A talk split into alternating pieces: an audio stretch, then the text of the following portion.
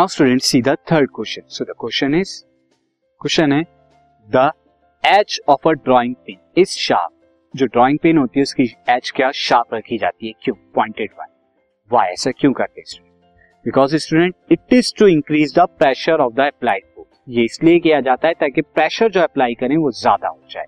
And due to as a result drawing pen easily pierce the board और इसी वजह से आसानी से बोर्ड के अंदर पियर्स कर देती है। Now student you can see there मैं आपको बता देता हूँ।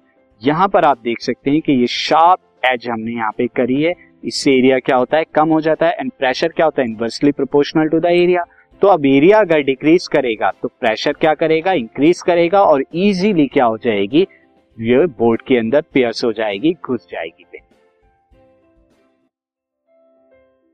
this podcast is brought you by hub hopper शिक्षा अभियान अगर आपको ये पॉडकास्ट पसंद आया तो प्लीज़ लाइक शेयर और सब्सक्राइब करें और वीडियो क्लासेस के लिए शिक्षा अभियान के यूट्यूब चैनल पर जाएँ।